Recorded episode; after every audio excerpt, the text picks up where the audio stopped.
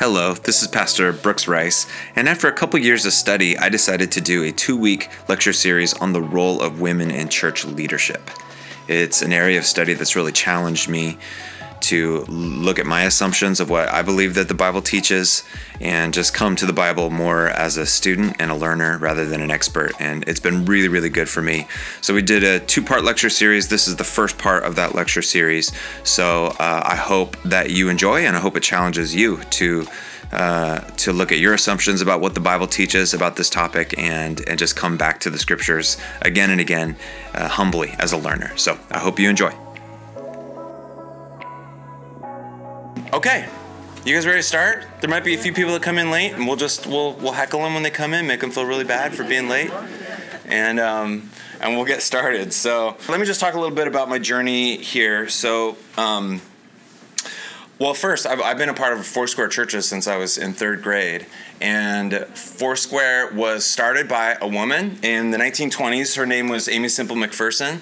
And the, her life is so interesting. It's, worth, worth looking into and just um, uh, getting to know her a bit more. But in a time where women weren't ministering, where women weren't preaching, Aimee Semple, Aimee Semple McPherson was was a, was prolific, tremendous, and everywhere she would go, just people would be healed and be saved, and then and then she would move on to another town, and churches got started, and so those churches, after a while, they said, "Hey, we were let's like be a family of churches," and that's really how Foursquare, as a movement, got started back in the '20s by Aimee Semple McPherson, and where she ended up landing was a place called Angelus Temple in Los Angeles and that that place is still there, still a Foursquare Church ministering there. And uh, I mean, this place. I mean, Aimee was doing 14 services a week in this place in LA. And at the time, at the size of LA was, um, they estimate that about half of the people living in LA were were at one of her services every single week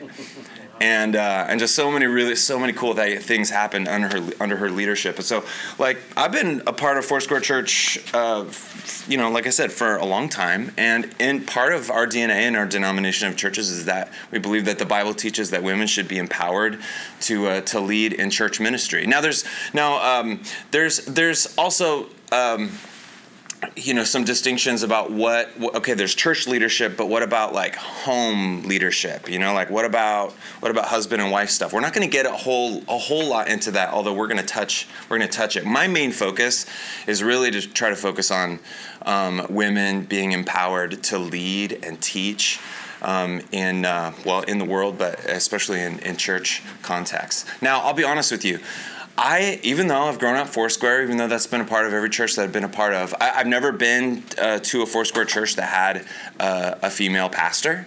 Um, actually, even though Foursquare says that we're all about empowering women in ministry, I think there's only eight Foursquare churches that have a, a female head pastor. There's a lot of uh, churches that have female pastors on on staff, but not in that lead role. So I think even Foursquare, um, if if this is what we really believe, then there's a lot of room to grow. And uh, um, uh, come on in, guys. And there's yeah, there's and if also and Gianna, if somebody comes in, there's not a chair. We'll we'll grab a chair for everybody.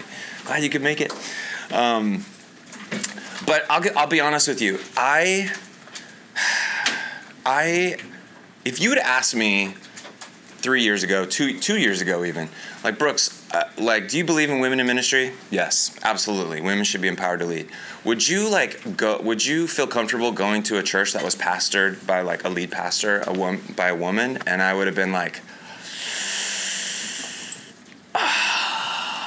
like I, I because and not because I not because I don't believe in in a woman's ability to to lead, but there's just some troubling passages in the scriptures. that you just you're like you're like what am I supposed to do with these? They're just so hard, and you know you've heard arguments, and no doubt many of you have have read some things and and heard and been taught certain things, but. Uh, I just every time I'm confronted with those questions, I'd say like Foursquare women in leadership, yes, but ah man, I'm just I'm uncomfortable a little with knowing what to do with some of these passages. And I frankly, I think I just got tired not having a firm conviction in that area. And so about two years ago now. I'd say it was kind of like through the pandemic. I just thought this is one of those theological conundrums that I've been kicking around that I just want to I want to wrestle to the ground. I just want to like I just want to read everything I can. I want to just think deeply. I want to ask questions, and I just want to just want to I just want to I want to land somewhere. So what I'm going to do is just share with you kind of where I've landed. I'm not saying that this is actually even like where I'm forever and ever and ever ever landing. I mean, I, I, obviously, hopefully, we should all be learners for our whole lives and uh, and come to the scriptures humbly. And I hope that that's what we, we can all do tonight. Um, so I'm sharing with you kind of where where I've where I, have landed, and and I, I feel really good about it. Um, I can say I feel like I have the theological underpinnings that if you were to ask me, Brooks, would you feel comfortable going to a church where a, where a woman is the lead pastor? I would say yes. Yes. I think that the scripture says like I've got the the scriptural like sort of undergirding to that that makes me feel like I, I could give a resounding yes. So I feel good about that. Um, so I'll share I'm just going to share some of the, some of the stuff. We're not going to be able to get to. There's so much. I was like, I, I can't put it in one night, so I had to put it in two. But literally, we could put it in eight. You know. So there's so much. We're not going to get to everything, and so.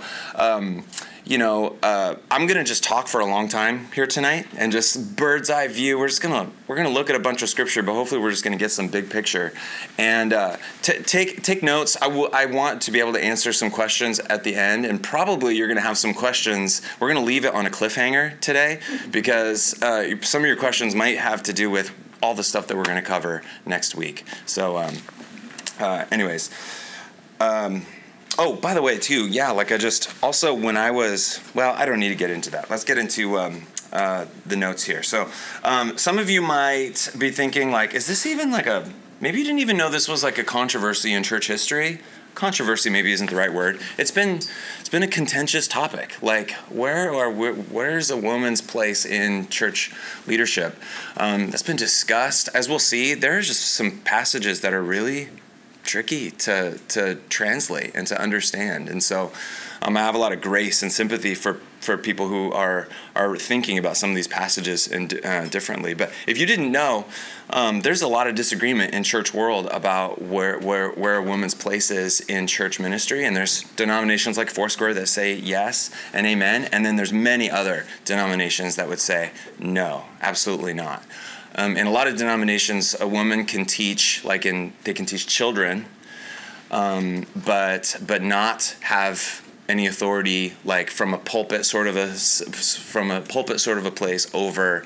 Um, or teach a man. There's a lot of denominations that still believe that. And so, um, just uh, not too long ago, there's a guy named John Piper. He's really famous. I have a lot of respect for John Piper in a lot of ways, but John Piper is in the Reformed camp of, of Christianity, and that's just that's just you know a, a, camp of Christianity that believes that men should be the leaders and have the authority, and women um, shouldn't. They have a different role to play, and. Um, and John Piper uh, did this. Uh, it was it was a couple years ago, I think, but he did this little podcast, and he um, and this is, we're not going to listen to it, but I just wanted to show you the website, and you can read um, everything he said in that podcast. But he was asked, "Do you use Bible commentaries written by women?"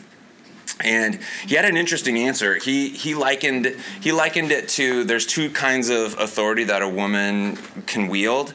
Uh, one like a drill sergeant and one like a city planner. And in his mind, a drill sergeant is somebody that gives you a direct like command or order, like tells you to do something. A city planner um, is making decisions and it impacts people but a city planner isn't directly like telling people what to do but they're making decisions that down the line tell people what to do. You know what I mean? And so, in John Piper's mind, he said uh, a woman does not have, scripturally, doesn't have the author- the kind of authority that a drill sergeant has, but she has the kind of authority that a city planner would have, meaning that a woman can. You know, make uh, be a part of the communal life, but uh, but not in like a direct, uh, authoritative way. Um, that caused a lot of ripples. A lot of people had a lot of things to say about that. A lot of people were like, "Amen." Um, another person that you might uh, know of is a guy named John MacArthur, and so he's you know very influential. And just recently there was a video of him at a conference, and somebody asked him what he thought about Beth Moore, and uh, and he had some comments about that, and that just went viral. and there was a lot of good conversation that came from that. I even with some of you in the room, I felt like we had some conversations about like, man, what's going on. Um, uh, so uh, Beth Moore, actually, she um, not too long ago. Maybe you guys would know. You guys know who Beth Moore is. Um, many of you do. Um, just uh, incredibly influential. Just recently, maybe not so recently, just left the Southern Baptist movement, just because it was just, even though she was raised in a Southern Baptist context, just the pressure that she was feeling um, uh, from so many men to not be in ministry in the way that she is. Like she just she just had to leave. I just want to read a quote from her because she wrote this letter, uh, this open letter to her Christian brothers and sisters, and I think it's a really really great letter. It's worth reading because from a woman's perspective, what it feels like to be in in church leadership and some of the things that she's had to endure and walk through um, have been pretty tremendous. But uh, here's what she says in a little portion of the letter. She says, As a woman leader in the conservative evangelical world, I learned early to show constant, pronounced deference, not just proper respect, which I was glad to show,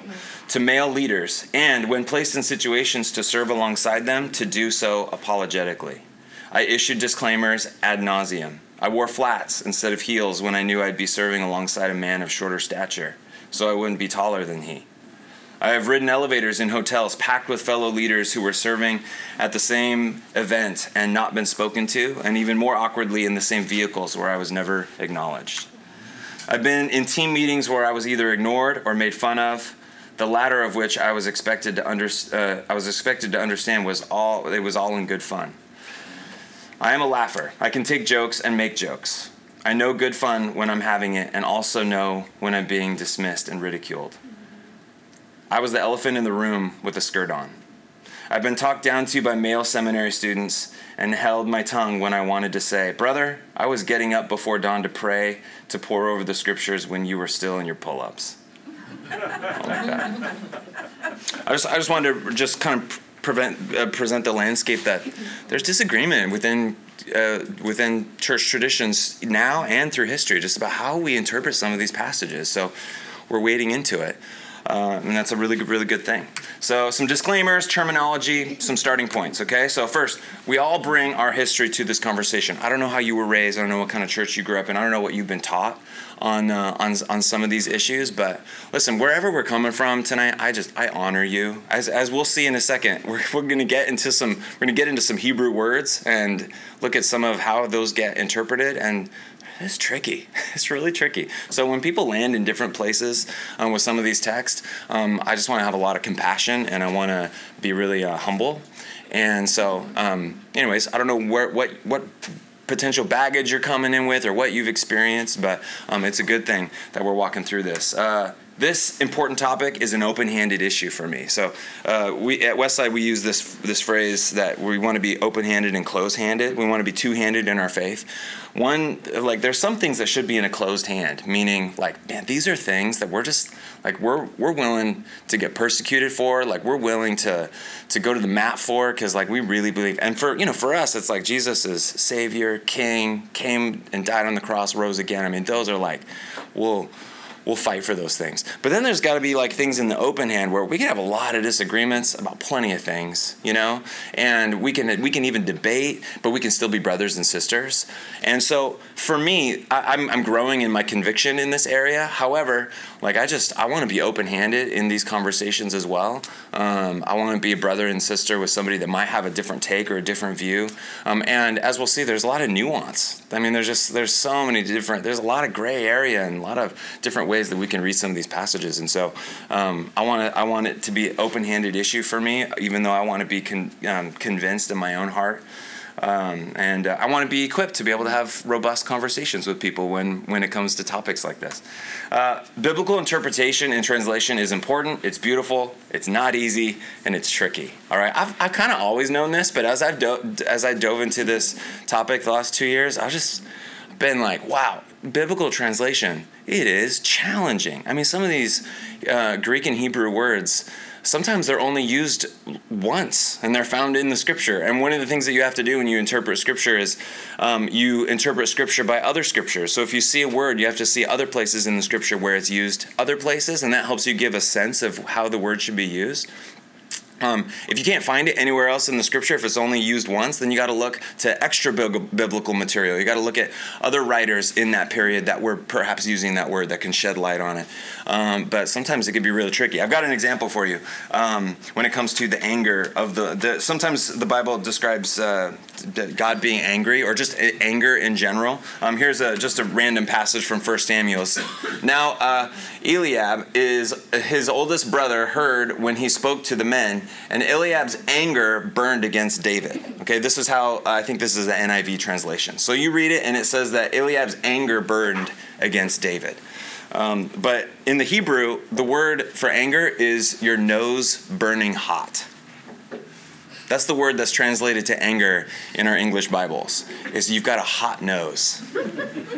Now for them, they know exactly what that meant, you know? Like like I'm frustrated, I'm angry, I've got a hot nose, you know? And so biblical translators understand that oh when we see that somebody has a hot nose they're angry but see if you didn't know that i mean like what if our bible translations just said like eliab had a hot nose against david we'd be so confused, you know? We'd be like, what is he talking about? Um, one, one famous passage is from Exodus. Then the Lord passed by in front of him and proclaimed, The Lord, the Lord God, compassionate and gracious, slow to anger, and abounding in loving kindness and truth. And when in the, in the original language, that slow to anger is literally translated that. He's long nostrils hot. God has long hot no- nostrils.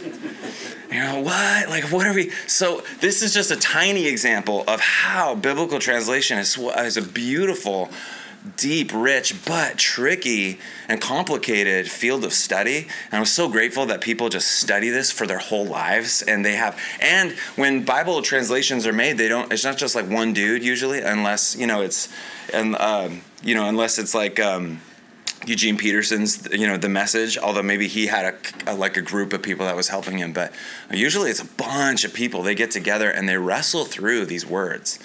And so, just want us to have an appreciation because as we get into it, we're going to see like, oh man, these are these are these are tricky passages, and you can, to, based on how you interpret words, it can change your whole view on some important topics. Um, uh, another thing that I want to mention too when it comes to Bible translation is in the scripture, it's difficult sometimes to translate male and female and husband wife language in the Bible because sometimes they're used interchangeably. And so it can be challenging. So, like for instance, in Ephesians 5, where it says, Submit to one another out of reverence for Christ, out of reverence for Christ, wives, submit to your husbands. Husbands, love your wives. We're to look into that next week. But um, it, it, it doesn't say women submit to men. It says wives submit to husbands. Husbands love your wives. Um, but a lot of times those words for male and female and husband and wife sometimes are used interchangeably. So it is a tricky thing for for interpreters and for then for us down the line to say, okay, when this is is this talking to wives who are married to husbands or is this talking to all women? You know, um, that can be challenging. So just want us to recognize that. And then next, uh, we have to just acknowledge that the dominant culture of the ancient world was patriarchal. Now, uh, we'll, we'll get into the definition. Patriarchy is just this male-led, dominated sort of thing, and we just have to acknowledge that for for most of the world's history, and in many ways, and and, and places and and uh, expressions today, patriarchy has ruled and reigned. Um, there's a quote. Um, I'm going to quote Lucy Peppiatt uh, uh, several times tonight because I appreciate her scholarship. Uh, she says the biblical texts were written by men, and throughout the whole course of Christian history, the majority of Bible readers have also been men.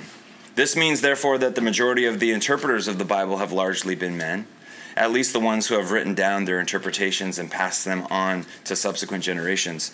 Our sacred texts have been written, disseminated, taught, and interpreted by men. We just have to acknowledge that. And we just have to think, like, wow, we just have to make sure that we um, put on the right lenses um, when, we're, when, we're, when we're trying to understand Scripture. Um, yeah, there's a lot of mass. It's when you on first reading of the scripture, it just seems like wow, there's a lot of dudeness in the Bible. You know, like it seems like God. You know, this is this is a perception that you can easily have from the beginning. It's like, well, God's a man, and Jesus is a man, and Jesus picked twelve dudes to be his main leaders, and even the Holy Spirit is often referred to as a he and it seems like just men are you know it's, it's, god's plan that men would be the ones to to, to drive this story forward. Um, and uh, so we just have to yeah, on first reading it can seem that way. And we just have to re- and that's one of the reasons why many people have pushed off against christianity. That's maybe i don't know your story. Maybe this is maybe you came tonight because it's like this has been your big frustration. I was literally re- uh, studying for. I was reading one of the books I was reading uh, for getting ready for this. This was a couple months ago. I was on a plane and I was sitting next to this gal. Um, we were flying to um, to Denver, and I was I was gonna catch another flight, and she sat next to me the whole time. We didn't talk the whole time until we landed, and then our plane was kind of like stuck, and we had to wait for a terminal. And uh, and then finally, she, like we spoke up, and she's like she's like that book looks interesting because the title had to do with like women and being empowered and women in ministry, and I was I was like oh yeah it is interesting. And uh, she said, I, I, that's the reason why I left the church that I was a part of. Like, I just couldn't understand, like, why women c- couldn't be included. And it just felt like it was just for the guys and not for the girls. And, and so we had a very short but great conversation there um, on the airplane. Uh, so, um, some terms patriarchy it's the it's systems in which men hold authority power and leadership and women are either excluded from those roles or included if they're as long as they're under male supervision. That's a just kind of a, a big broad definition of patriarchy. Um, another word that we'll use a little bit is complementarianism. It's long. Complementarianism. And this is one, and my table in the back there on the right has all the books that are putting forward this view. The complementarian view is that men and women are equal in value, but have different roles and responsibilities. Okay? I don't think too many people in the room like like maybe that first sentence isn't necessarily like i think the, the even the word complementarianism or being complementary is a word that's like i think many of us can get behind like okay we we we acknowledge that men and women are different there's like these differences um, and complementarians believe that men and women are equal in value but a complementarian a complementarian says but um, the it's the man's role to lead and it's the woman's role to support and help and follow that leadership. That's um, that's the complementarian view, and the inherent in the complementarian view is the idea of hierarchy. So hierarchy is the idea of you know somebody's in charge and there's like a chain of command. Now um, hierarchy by itself isn't a bad thing, right? there's hierarchy happening right now. I'm leading this class, you know? I'm in charge here right now and you're all following, okay? In your job, there's hierarchy and that's probably a great thing, right? It might be absolute chaos if there was no hierarchy. Hierarchy happens all the time in all sorts of different situations. So just the idea that there's hierarchy, somebody's in charge and, you know, other people are following, that's not necessarily the that's that's we don't have a problem with that necessarily. But the but the complementarian uh, idea, vision for what the scripture teaches is that it's the man's job. Uh, it's the man's job to lead, not because he's more qualified necessarily, but because inherent in masculinity, inherent in maleness, is the mantle to be in authority. And women are created equal, and they're you know just as important, but but they that is not their job. That is not their role. They have a different role. Their role is to support and follow. That's the complementarian view. The other side of complementarianism is egalitarianism. Um, and I'm not going to use that term a lot. I'm going to give you a fresh term in a second. But you've probably heard these two terms as like the, the two sides of this debate complementarianism um, and then egalitarianism is the idea that men and women are equal in value and there should be no distinctions between their roles and responsibilities. Complementarianism, egalitarianism, those are the common uh, terms. There's all sorts of different, uh, and there's a lot of like, it's not just one or the other. When, it, when you use those terms, it's like, like it's like saying Republican and Democrat. It's like even like so many of us in this room. I mean, we just we we we know that the world's much more nuanced and complex, you know, that we just, there's all sorts of space in the middle. And so um, there's, there's hard versions and soft versions of egalitarianism. There's hard and soft versions of complementarianism. So, like, for instance, in complementarianism, um, like a hard version of complementarianism is the idea that a woman cannot speak in a in any sort of a gathering where men are present. Um, uh, they t- you know take some of those verses that we'll get to next week in the New Testament very literally about women wearing head coverings and and that's a, that's a hard version of complementarianism. A hard a hard version of egalitarianism would be the idea that male and female there uh, there should be no distinctions whatsoever between male and female. Like male and female are gone, done. Like we shouldn't even have those pronouns or those titles anymore. That would be a hard form of egalitarianism. Um, so just kind of laying the landscape. You know, there's a lot of people.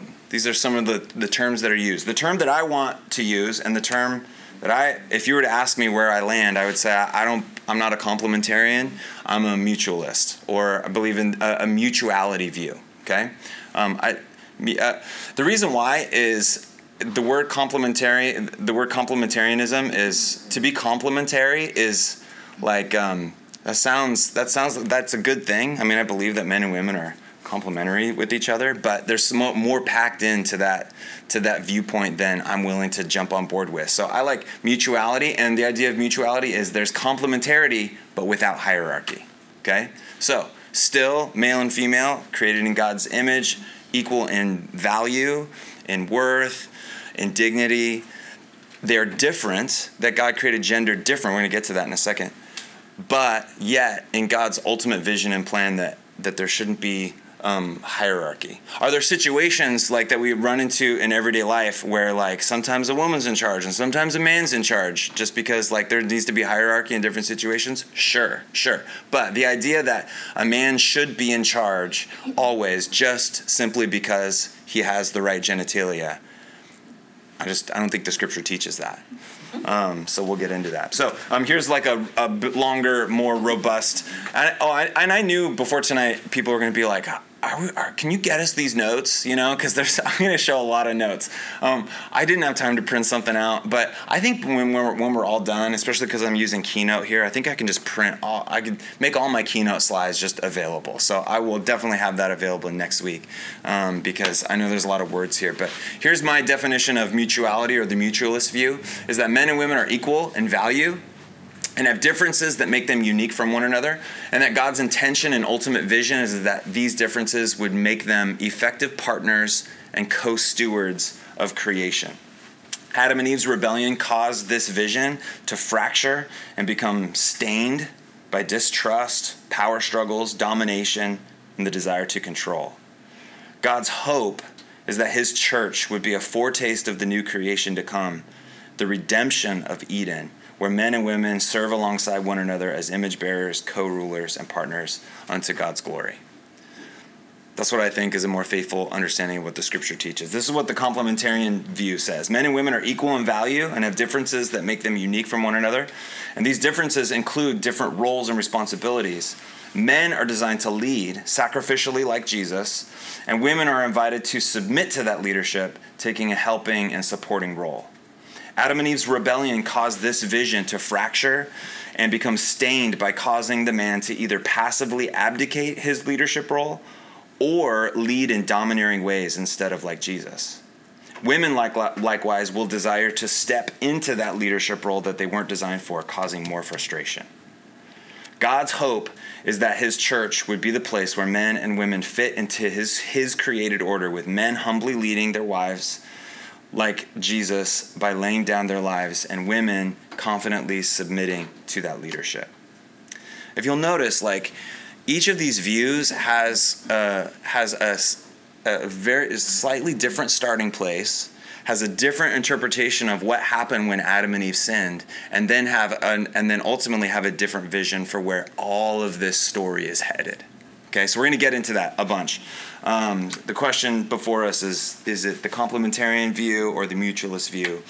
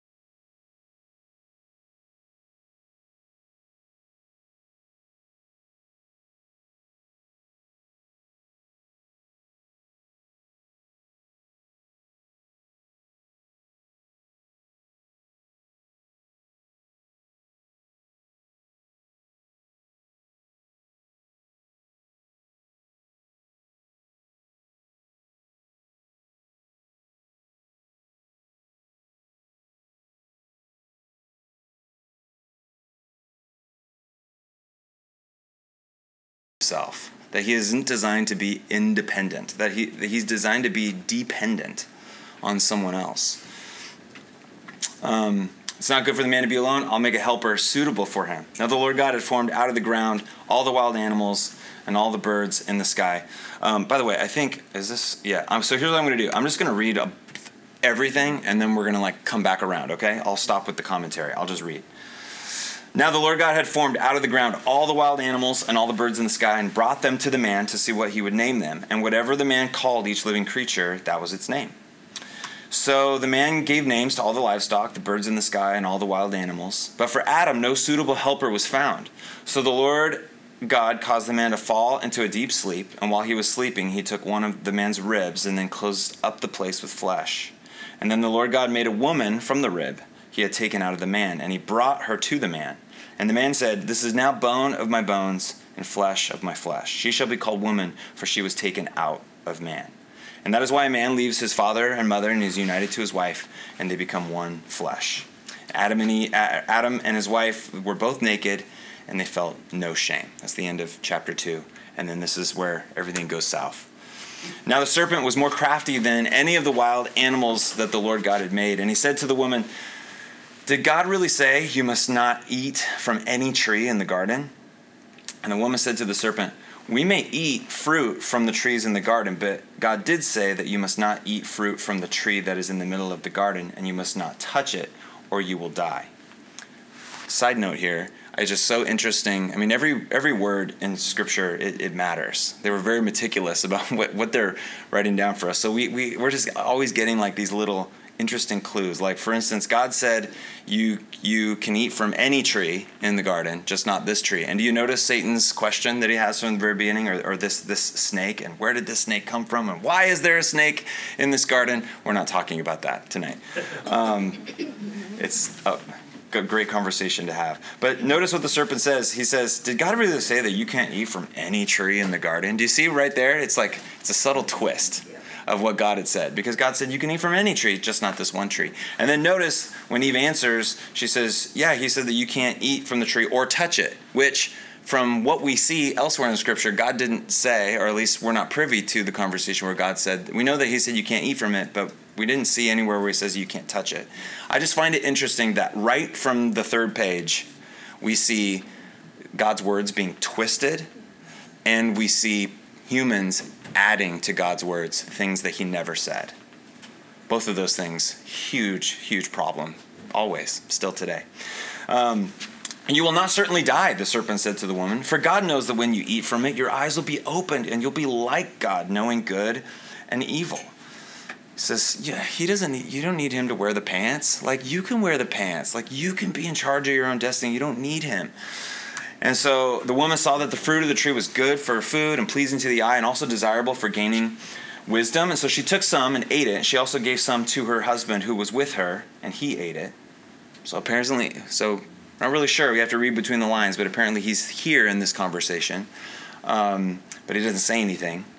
And uh, she gives him the fruit, he eats it. Then the eyes of both of them were open, and they realized that they were naked. And so they sewed fig leaves together and made some coverings for themselves. And then the man and his wife heard the sound of the Lord God as he wa- as he was walking in the garden in the cool of the day. And when and they hid from the Lord God among the trees of the garden. But the Lord God called to the man, "Where are you?" And he answered, "I heard you in the garden and I was afraid because I was naked, so I hid." We already see this fracture taking place. Like they're they're not trusting God anymore. They're hiding. They sowing like leaves over themselves. This relationship between male and female that was supposed to be like this open and just mutual. Now it's now there's distrust that's entered. And here's what happens. And he said, "Who told you that you were naked? Have you eaten from the tree that I commanded you not to eat from?" And the man said, "The woman you put uh, put here with me, she gave me some of the fruit from the tree." And I ate it. Such a punk, right? and then the Lord God said to the woman, What is it that you've done? And the woman said, The serpent deceived me, and I ate. So the Lord God said to the serpent, and here we have some of the consequences of what's happened. Um, these are traditionally called like like there's these curses that that happen. So one is to the serpent first, because you have done this, cursed are you above all livestock and all wild animals. You will crawl on your belly, and you will eat dust all the days of your life. And I will put enmity, that's like anger or frustration, between you and the woman, and between her offspring, between sorry, and between your offspring and hers. He will crush your head, and you will strike his heel. We don't have time to get into this, but this is traditionally called the proto evangelion, like the first proclamation of the gospel, of the good news. That what God's saying here is he's he's saying there's going to be strife between between your offspring, like the rest of humanity, and this and this serpent, but there's going to be one that comes that's gonna that's gonna crush the head of the serpent. The serpent's gonna bite. The serpent's gonna bite his heel. The serpent's gonna like gonna get some flesh, but that serpent's head will get crushed. I've got this children's Bible that I read um, to to my son William, and Jesus is described as the snake crusher just throughout the book. It's a really cool book. Um, and then the woman said the, to the woman he said, "Listen to this. It's interesting. I will make your pains in childbearing very severe." With painful labor, you will give birth to children. Your desire will be for your husband, and he will rule over you. To Adam, he said, Because you listened to your wife and ate fruit from the tree about which I commanded you, you must not eat from it. Cursed is the ground because of you. Through painful toil, you will eat food from it all the days of your life. It will produce thorns and thistles for you, and you will eat the plants of the field. By the sweat of your brow, you will eat your food until you return to the ground since from it you were taken. For dust you are, and to dust you will return. Adam named his wife Eve because she would become the mother of all the living. The Lord God made garments of skin for Adam and his wife and clothed them. And the Lord God said, The man is now become one of us, or like one of us, knowing good and evil. He must not be allowed to reach out his hand and take also from the tree of life and eat and live forever. So the Lord God banished him from the garden. Um, you know, like it's, oh man, it seems like God's being a little jerky, like kicking him out. But I mean, we're supposed to read this as this is a really grace filled thing to do, where now like they've they've got this brokenness, and God wants them doesn't want them to to perpetually be in that brokenness. He's got to like kick them out so that there can be a, a plan of redemption that can start to take place. Um, so um, they they go out um, and there's a the at the the the Garden of Eden. There's a cherubim, kind of like an angel type type thing, and a flaming sword flashing back and forth to guard the way to the tree of life. Okay, so so much stuff in there. The complementarian view, okay, would say this. Would look at everything we just read, and they'd say all these things. These would be some observations that you could that you could take from the scriptures. You could say, well, Adam, not Eve, is made first and is thus the natural head, the leader. He's made first. You could say Adam, not Eve, is given the commands by God regarding the tree of the knowledge of good and evil, indicating that he's the natural head leader. Woman is made out of man and is therefore dependent on him. Woman is made to be man's helper. So it says it right in there. It says, I'll make a helper for you. Oh. Um, Adam was with her when she was speaking with the serpent. He should have embraced his leadership role. Like he should have stepped, he should have done what he was designed to do, but he failed. Eve sins first. This is an indication that she's the weaker sex, more vulnerable to temptation and deception. This is this also this is also shows that Adam has failed in his role to instruct and guide and lead her. So he didn't he didn't fulfill his leadership role like like God created him to. God calls the man first. So remember there Eve sins, but remember, God comes walking in the garden. Who's who does he call? He calls the guy, sort of indicating that he's the responsible as the head of the relationship. And then there's this verse: "Your desire will be for your husband; he will rule over you." The order of things is for man to rule. It says it right there that he's going to rule over you. Adam and Adam names Eve, which is a sign that he has authority over her. Okay, these are all things that I've heard plenty of sermons about and taught. You know, um, and some of these things have been things that I've had to like re, um, like like relearn, because there's some other there's there's an alt, there's alternative ways to read the narrative than than these things. Okay, so I'm gonna pull some of these out for you. Okay. Um, there's a quote from oh sorry a quote from lucy. She says the underlying message is that men are deemed to be closer to god by virtue of their precedence in creation. Man comes first and therefore he reflects something of god's image and glory in a more obvious way than woman whose glory resides in him the, the man. He holds a particular preeminent and privileged position that carries with it responsibility and authority. And as a result women are expected to relate to god through men which we see played out in the patriarchal structures of home and church. Men are created and expected to take the lead spiritually, women are supposed to follow. That's one way to read those verses. But here's uh, some here's the mutual mutualist take on some of these things that we just read about. Okay, um, first, man is created first, right? Yeah. He's created first. Um, Adam was first in order, but not not necessarily in rank or superiority. If anything, the Bible shows us, if anything, the Bible shows us that God is all about overturning the idea that first is best, right? We see that all throughout Scripture. It's actually a really, really big theme. It's not the firstborn that gets the blessing, it's it's it's like the you know it's the last. It's the first will become last. Like it's not it's not the oldest brother that that uh, that the prophet picks to be king. It's david. It's the youngest. He's the he's the scrawniest. It's the one that you wouldn't think. So in god's kingdom it isn't first doesn't mean best. In god's kingdom in fact if you look at all of scripture um, it's it like lasts many times is first. So that's one thing. And then also they've got this verse that we'll come back to next week because um, we're going to spend a lot of time in 1 Corinthians chapter 11. But it says here, nevertheless, this is Paul talking. He says, nevertheless, in the Lord, woman is not independent of man, nor is man independent of woman. For as woman, uh, for as woman came from man, so also man, guess what, is born of woman. But everything comes from God.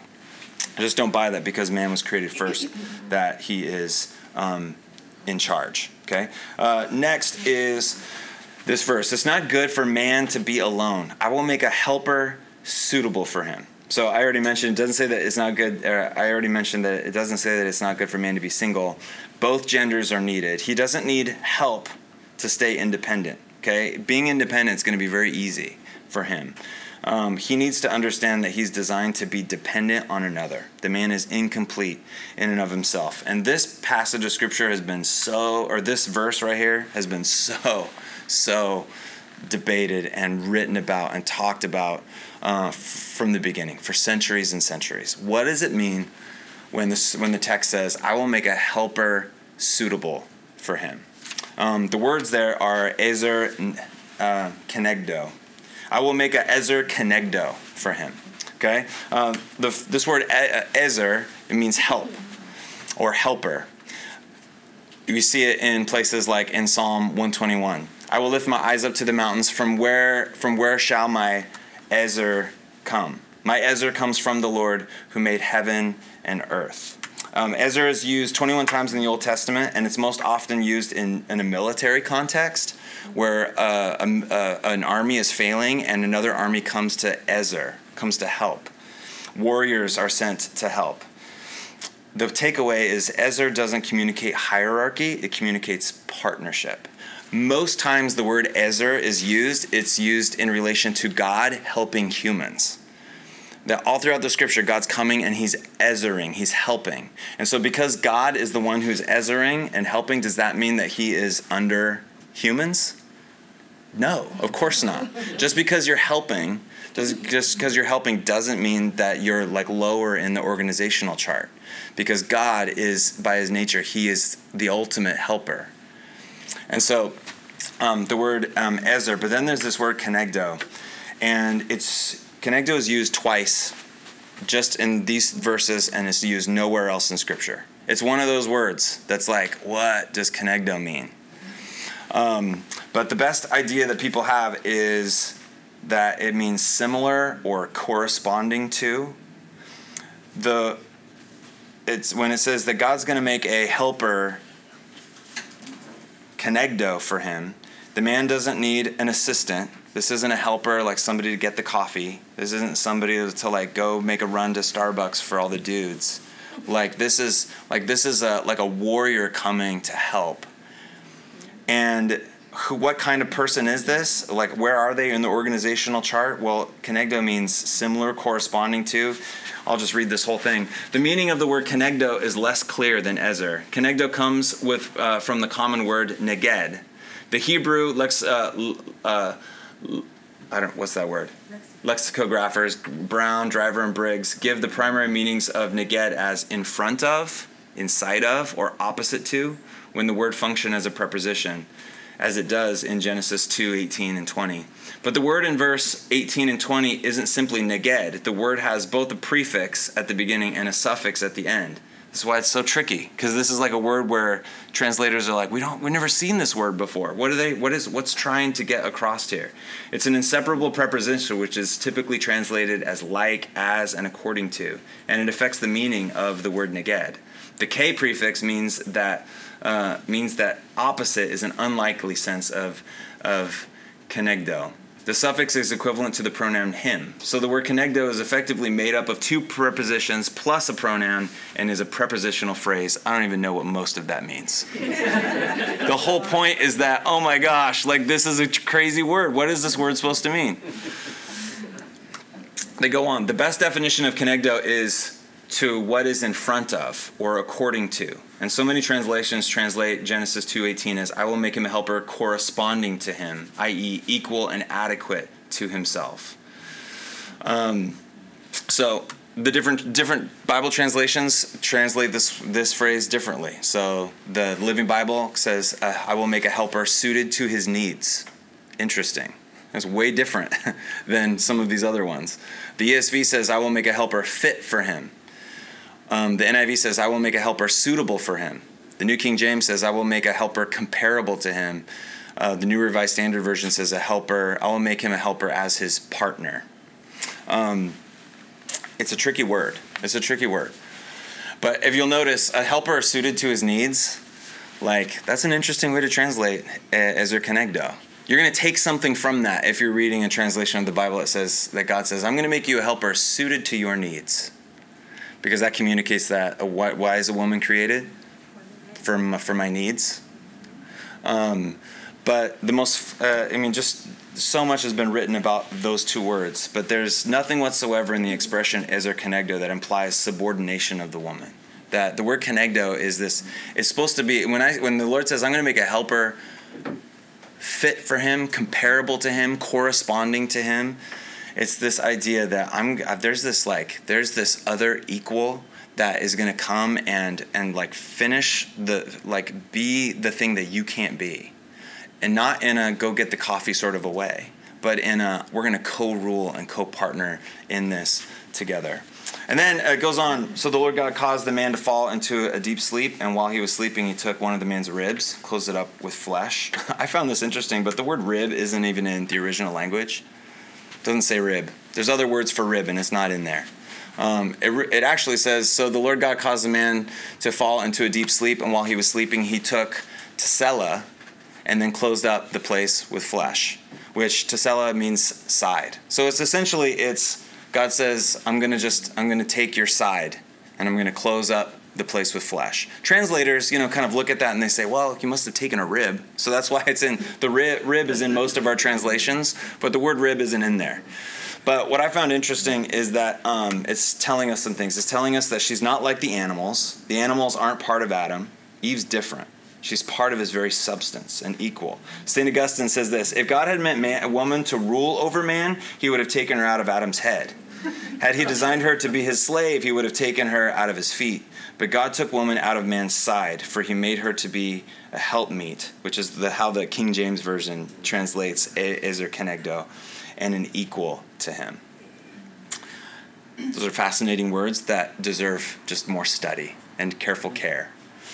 Um, then Eve, she's deceived. Is it really a sign that she's more weak and vulnerable than the man? Um, we're going to come back to this next week because there's a passage in, I think it's in First Timothy, where it kind of alludes to this, and so we'll get back to this. But um, is she is she weaker because she was deceived by the snake? I don't know. There's a quote by by a, a, friend of mine who's a pastor, Emily Manginelli. She says this. She says she says that for the man uh, for the woman to to sin against God, it took a talking snake, and for the man to sin against God, it took boobs. I love that if she was more easily deceived, it, t- it, took a snake, a talking snake, for her. It didn't take much for Adam. Um, so, um, boy, guys, I'm looking at the time and I'm closing in on where I needed to end, and I've got so much more. I knew I'd just go until we get a to- get to the end, and then we'll stop there. But um, here's the big question, and this is key. I, I was this is the best part. Okay, how does Genesis one and two work together with Genesis three? This is the question. So in Genesis 1 and 2, we see God's intended created order. And in God and in Genesis 3 we see the fall of humanity and the implications of that fall. So how we interpret this relationship between Genesis 1 and 2 and 3 will lead us in different directions in our um, expectation of how man and women should relate to one another. So I drew a little picture. So um, here's the idea is we've got, and it's a little bit similar to this picture that you're here. This is like Genesis 1 and 2. This is like, this is chaos. This is Genesis 3. God makes all things right, but then this is the new creation that where God wants to, wants to lead us. It's kind of like this little thing that I've laid out for us. So the complementarian says this. It says that in Genesis 2, you see, or sorry, Genesis 1 and 2, you see in God's created order a hierarchy, you see male leadership, and that, that's God's intended preferred order. And what happens in the fall is the fall distorts this order where women now are trying to lead, and men, uh, because women are trying to lead, men now have to lead harshly that this is like the the the this is God's intended order. The fall twist it. We're now like instead of men leading in Christ-like humble ways, now they're leading in in in like in harsh ways. That that was the consequence of the fall. And then where this ultimately is headed is men should lead sacrificially like Christ. Women submit to that Christ-like leadership just like it was originally intended in Genesis 1 and 2. Okay? Can I see how that plays out? The mutualist sees it different. The mutualist says, no, in Genesis 1 and 2, men and women are co rulers and partners in their shared leadership of creation. Man was created first, and woman came from man not because men are in authority, but because their shared substance makes them perfect partners. And then what happens in Genesis 3 is the consequences of humanity's rebellion is that now, instead of women finding their identity in their relationship with God, now they look to the man for ultimate validation. And for men, instead of living interdependent with women, now they will chase power, control, and independence. And where all of this is wanting to head because of what Jesus did on the cross, the ultimate vision for the new humanity is that men and women are, God wants us to get back to the garden. That men and women are equals and partners, acknowledging their differences and living together in mutual submission, like it was originally intended in Genesis 1 and 2. Um, and it all hinges on this verse right here, which is the other hotly talked about and content, con, verse where we're supposed to understand what does this mean there are these curses there's these consequences to this these these rebellious decisions that they made and it says that your desire shall be for your husband and he shall rule over you I'm, I'm not alone. You guys have read that verse and you're like, what am I supposed to do with this? You know, like, what, what is this supposed to mean? Um, here's some questions: Is is this a decree or is it a description? Or in another way to say that is this prescriptive or is it descriptive? This is one question that you can ask when you come to this verse right here. Meaning, like, is this God decreeing that this is what He wants? Or is this God describing what is going to happen because of their brokenness?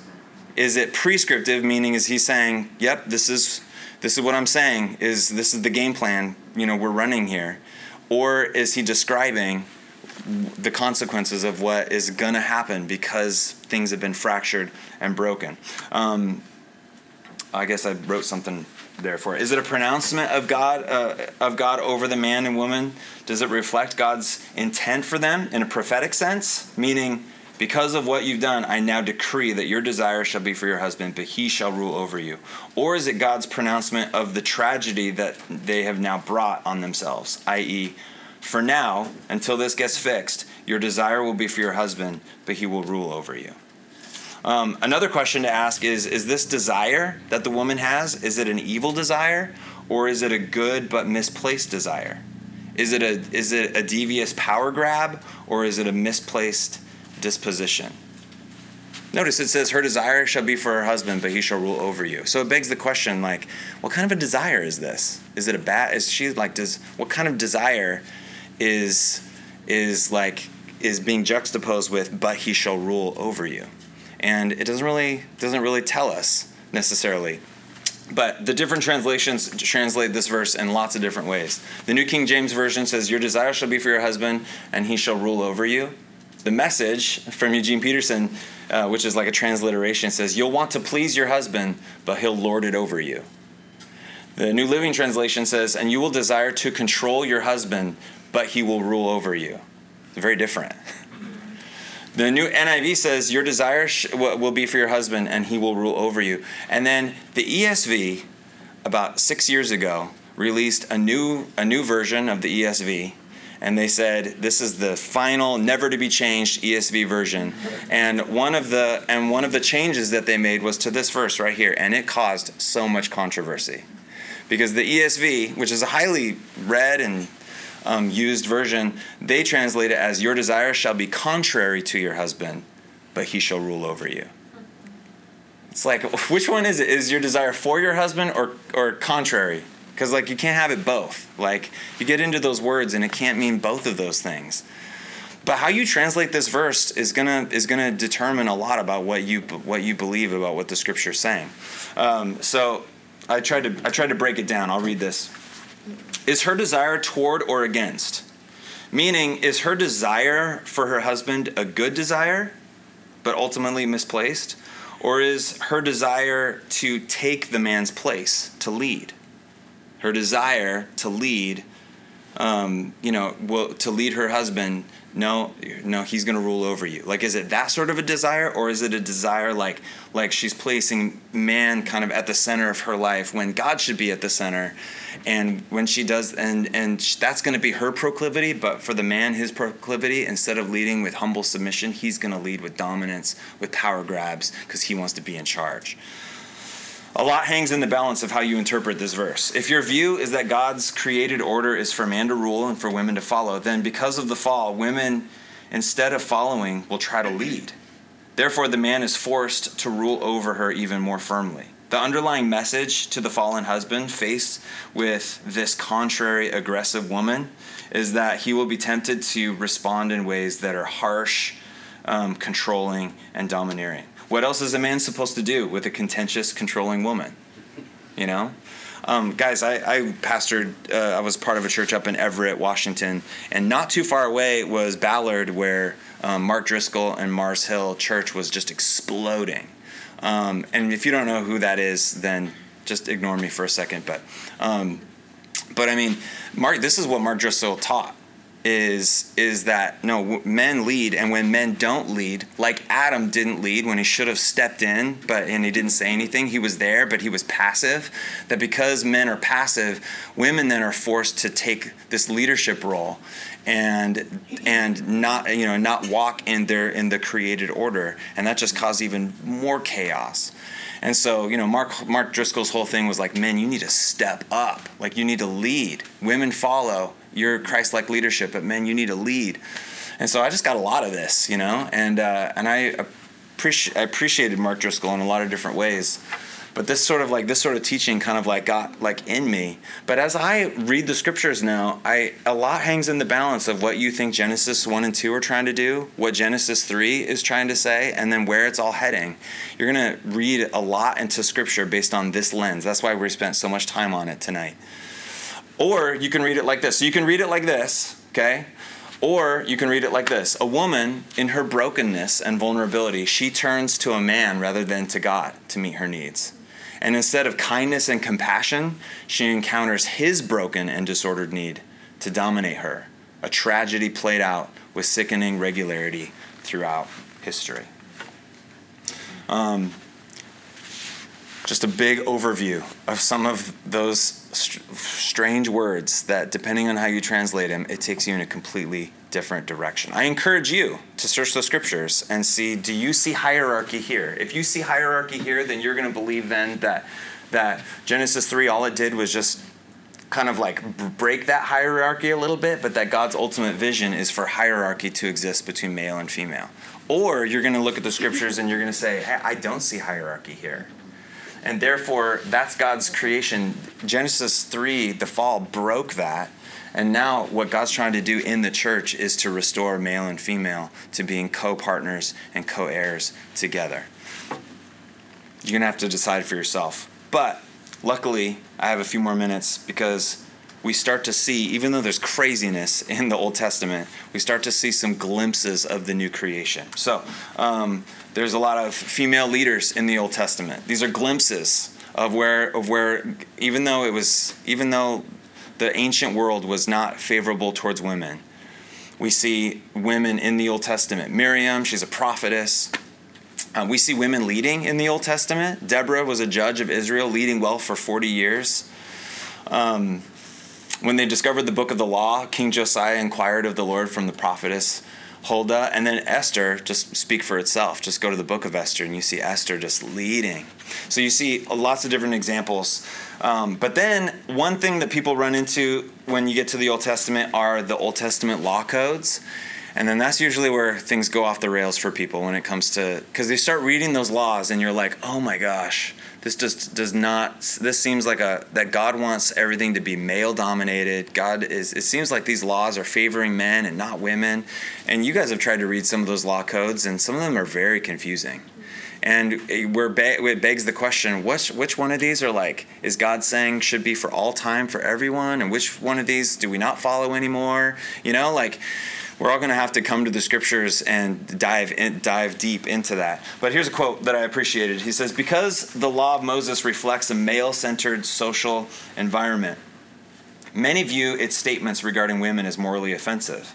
For example, critics argue that women frequently appear in the Pentateuch as Pentateuch are the first five books of the Old Testament as dependent on or even inferior to men. And that legal rulings either ignore women or are negative toward them. Women are normally subject to the authority of a father, husband, or a brother, except when widowed or divorced. Further, a woman's legal rights are usually stated in terms of her relation to a man, or lack thereof. Even though such laws do not compose a large portion of the Pentateuch, they remain troubling to many readers today. Um, this is God giving rules and laws to the Israelites in a crazy world, in a crazy time.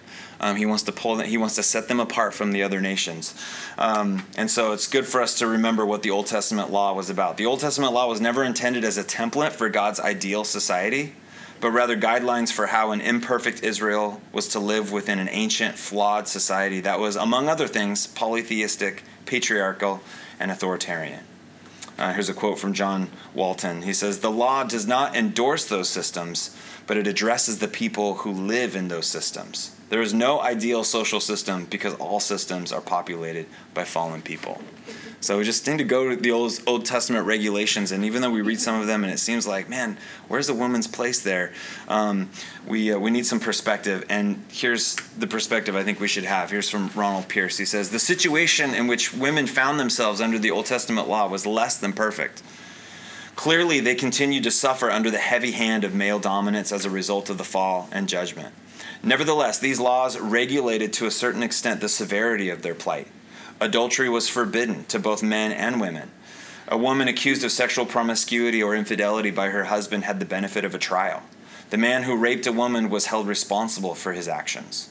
Divorce and remarriage were discouraged. Widowed women were to be cared for by near relatives. The punishment of women was proportionate to their offenses. Women could participate in the covenant life of the community, including festivals and the making of vows. Thus it, can, thus, it can be argued that the law neither created nor perpetuated patriarchy, but rather reflected a progressive and protective attitude towards women. It was beneficial to women in this time, bringing order to the society in which they lived it's hard for us to get that perspective when we read it because it just seems some of those laws seem so backwards to us. But if we were to understand the ancient world, living as a woman in in in uh, in the the tribe of the Israelites would have been like the best thing for you in that time. It would have been so much better than everywhere else. That I'm reading this. I'm, we're just we're just getting a sense that God's taking humanity in a direction, and He can't do it all at once. He's got to take him in a direction. Just like I've got two year old and a five year old, and I wish we were out of diapers, you know? Like, I wish everybody knew how to go to the bathroom by themselves and didn't need any wiping. But, like, this is just where I live right now. And it's not gonna be forever, but, you know, I can't expect them to do all that for themselves right now because I'm gonna come alongside them in their development. So, God's gotta do that too with humanity.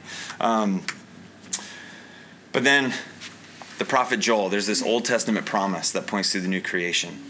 And Peter, when he stands up in front of everyone after Acts chapter 2 and after the Holy Spirit falls on them, he quotes from the prophet Joel. Because the prophet Joel says, Afterward, I'll pour out my spirit on all people. Your sons and daughters will prophesy, your old men will dream dreams, your young men will see visions. Even on my servants, what? Both men and women, I will pour out my spirit in those days. I've got five more minutes. Um, I wanted to get into some of the new creation um, when we the, some some women that we see in the New Testament. We see first Jesus Jesus's genealogy in Matthew one. Five women are listed there, which would have been very rare for uh, for an ancient genealogy. Women usually weren't mentioned, but Matthew goes out of his way to make sure that we know that there's some women in this line. Um, he goes out of his way to make sure we see some really seedy things in the line of Jesus, which is just supposed to show us that, like, God, as you've heard me say, that God can paint some really beautiful pictures with some really, really crooked lines. Um, next, we see Jesus' mother Mary. Now, um, Protestants were trying to distance themselves from Catholicism, and so they were very nervous about emphasizing the role of Mary. But Mary deserves some very careful consideration because Mary is a central figure in the salvation story. Jesus gets his humanity from her. This is really significant. Um, this is from uh, Tertullian. Tertullian didn't have all nice things to say about women. Tertullian lived like in the first few centuries. Um, but this, I thought he was willing to kind of get into the nitty gritty of like, Jesus came and and into a woman and she gave birth to him. This is significant and it's, it's worth some of our attention. He says, Tertullian says, Pray, tell me why the Spirit of God descended into a woman's womb at all, if he did not do so for the purpose of partaking of flesh from the womb. For he could have become spiritual flesh without such a process, much more simply indeed, outside the womb than in it. He had no reason for enclosing himself within one if he was to bear forth nothing from it. Not without reason, however, did he descend into a womb. He's saying Jesus chose to come into the world in a womb for a good reason. Therefore, he received flesh. He received flesh therefrom. Else, if he received nothing therefrom, his descent into it would have been without a reason, especially if he meant to become flesh of that sort, which is not derived from a womb, which is to say, a spiritual one. Um, from Lucy Peppiatt, she says, Jesus is made of her, not just in her, and not just through her. Mary is not simply a receptacle of the divine, housing him, as it were. She supplies his humanity from her own body. Her blood forms him, her food nourishes him, her breasts feed him. When God chose to come to earth, he chose the hiddenness of a woman's womb. When God chose to take on flesh, he chose to take this flesh from a woman. When God chose to appear, he chose to come as a baby entrusting himself to a woman's body to be born um, and to a woman for his care and nurture. Through a man, God reveals himself to us. That's through Jesus. And through a woman, God makes the connection to humanity. There is no doubt that in the ancient world, this represents an elevated status for women. I love that. I haven't given a lot of thought to Mary, honestly. And the idea that he's not just like in her, but he's made of her. That God chose in a beautiful message to the world that f- womanhood is part of his beautiful plan. I just love that. Um, I got zero time. Um, Jesus' treatment and inclusion of women is tremendous and unheard of. I mean, if Jesus is showing us what it means to be the new humanity, then we should take Jesus' cue and how he treated women. And Jesus treated women incredibly well. He's, they are seen and validated with dignity. Think about the woman at the well in John 4. Uh, he, the, he encourages them to follow and be his disciples. Think about Mary and Martha. You know the story of Mary and Martha? Like, Martha's in the kitchen, and, you know, Mary's like, you know, just sitting at Jesus' feet. And usually, we, when we tell that story, we think, like, oh, Martha's mad because because Mary's just not helping, you know? And it's like Martha's like, "Come on, Mary, come help me." You know, like I need help. But like think about it. Martha is in the place where where the where typically the women would be. And Mary's in the place where typically the men would be. Because disciples sit at the rabbi's feet. And Mary's sitting at the rabbi's feet doing what the men were doing, pres- probably presumably in and amongst all the other men. And what does Jesus say? Mary's chosen the thing. Mary's chosen the thing. And so if you think that Jesus doesn't want to include women sort of in his group of disciples, then we're, we're, we're not reading the New Testament like we should. Uh, Mary, Jesus' mother, is first to get the news of the incarnation. She hears about it first. The angel comes to her, not to Joseph or anybody else. Martha is the first to get a preview of the resurrection.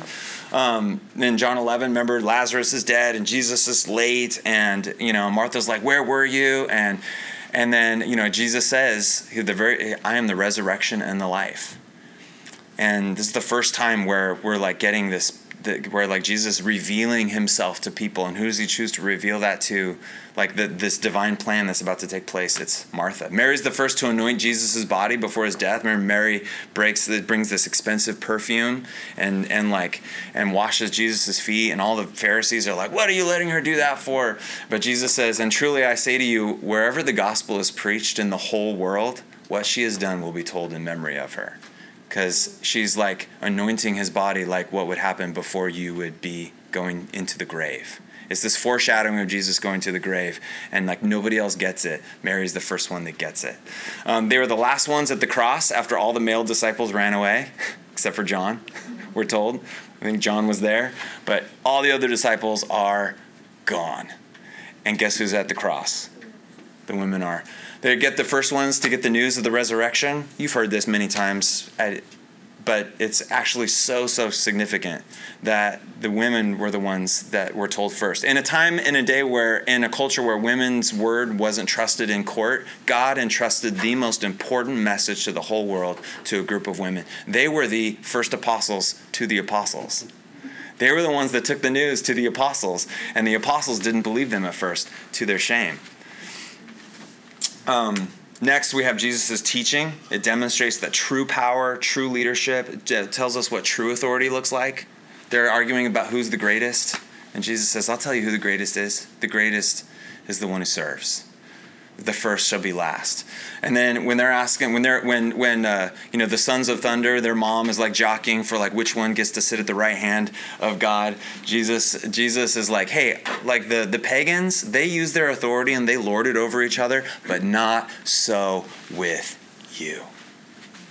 We don't use our authority like that we use our authority to serve. Like for Jesus, it's just not like hierarchy. Like that's not his thing, you know? And if he's like the new creation leading us into like this new vision of what it looks like to be humans, then we should get our cue from Jesus.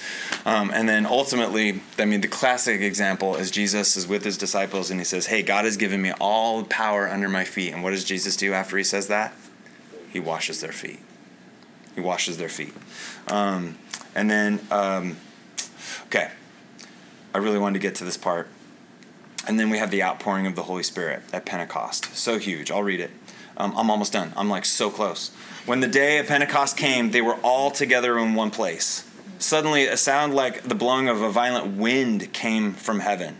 Wind, all throughout the Old Testament, is this picture of life. Wind represents life. That like the the earth was formless and void, and the Lord and and and and like there's the ruach is the wind that came and gave life. Um, so god's life is coming and filling and like empowering the church. And they saw what seemed to be tongues of fire that separated and came to rest on each of them. All of them were filled with the holy spirit and began to speak in other tongues as the spirit enabled them. Did the tongues of fire just fall on the apostles? No. Fell on everyone. Did the tongues of fire just just fall on the men? No. No. Everyone and then that's when Peter gets up and quotes from the prophet Joel. Um, and then we continue to see that the story continues because in the early church we see there's a lot of women that were leading in the early church. Um, I've got a big list here for you. We're going to get into these next week because they matter. We're especially going to get into Junia next week. That one matters tremendously. Um, but uh, where I want us to land is for today is Genesis 1, 2, and 3, so important because where you feel like the, the scriptures, what you, what you feel like the scriptures teaching in Genesis 1, 2, and 3, where it's all the way heading, is going to is going to say a lot about what you believe the scriptures teaching. But what I'm demonstrating for you is is what we see. We see this like this progression. We see we see women giving a place even in the Old Testament. We see even in the Old Testament law. And then we get to Jesus And Jesus is like running a new playbook where women are included. And then Jesus ascends, and and the we then the church has begun, and now we see uh, so many women involved in all sorts of different places. I think we see that the the scriptures like heading somewhere. It's it's heading not to a place of hierarchy. It's heading to a place of co-rulership, mutual submission, partnership, just like God intended in Genesis 1, 2, and 3. Or sorry, in 1 and 2. But then we get to these passages right here. 1 Timothy, Paul writing to Timothy, a young leader in the church in Ephesus, he says, A woman should learn in quietness and full submission. I do not permit a woman to teach or to assume authority over a man. She must be quiet. For Adam was formed first, then Eve. And Adam was not the one deceived, it was the woman who was deceived and became a sinner. But women will be saved through childbearing if they continue in faith, love, and holiness with propriety. I What- found this on the web. Oh, yeah, no, don't. Um, what could that possibly mean? What can this mean? If we see like scripture heading this direction, then what are we supposed to do with this? 1 Corinthians, women should remain silent in the churches. They're not allowed to speak, but must be in submission as the law says. If they want to inquire about something, they should ask their own husbands at home, for it is disgraceful for a woman to speak in church. Next week, we're going to just dive into those passages of scripture. I told you it was a little cliffhanger, right? A little cliffhanger. What are we supposed to do with these? Um, if everything I was just talking to you about was, if that's all legit, like if I'm onto something there, then what are we supposed to do with that? That's what we're going to do next week. It's tricky, but it'll be fun.